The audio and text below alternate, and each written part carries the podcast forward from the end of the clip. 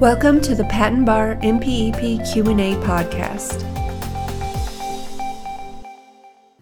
Today's question is as follows. If the board affirms a rejection against independent claim 1, reverses all rejections against dependent claim 2 and claim 3 is allowed, after expiration of the period for further appeal, what should the examiner do?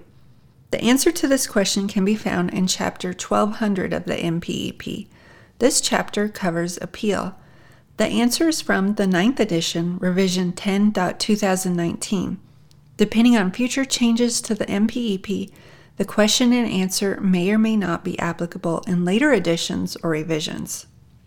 Again, if the board affirms a rejection against independent claim 1, reverses all rejections against dependent claim 2, and claim 3 is allowed, after expiration of the period for further appeal, what should the examiner do?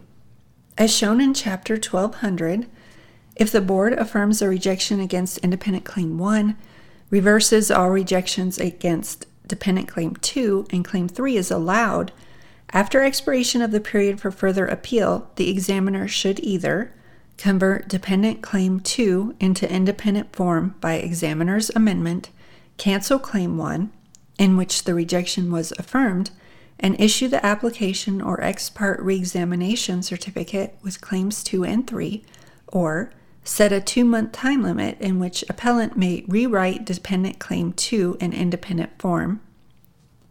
And in this case, extension extensions of time under 37 CFR 1.136a are available if the reply and any necessary extension of time fee are not received before the expiration of the maximum six month time period set by statute, the examiner will cancel claims 1 and 2 and issue the application with allowed claim 3 only.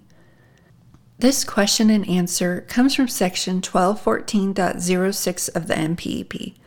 The following is a brief summary of the section. 1214.06 Examiner sustained in whole or in part, claims require action. This section covers instances where the examiner is sustained in whole or in part. It covers instances where no claims stand allowed, when claims do stand allowed, and when claims require an action. This has been another episode of the Patent Education Series Patent Bar MPEP Q&A podcast with your host Lisa Parmley Registered Patent Practitioner number 51006. Please visit patenteducationseries.com for more free information to help you learn more about and pass the patent bar exam. Thank you so much for being part of the Patent Education Series community and for being here today. We're here to help you succeed.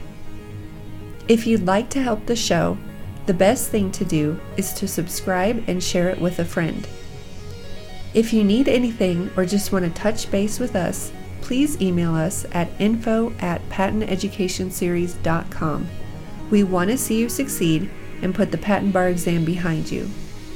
So again, head over to patenteducationseries.com for more free materials and information to help you pass the patent bar and get on the road to a new career as a patent practitioner.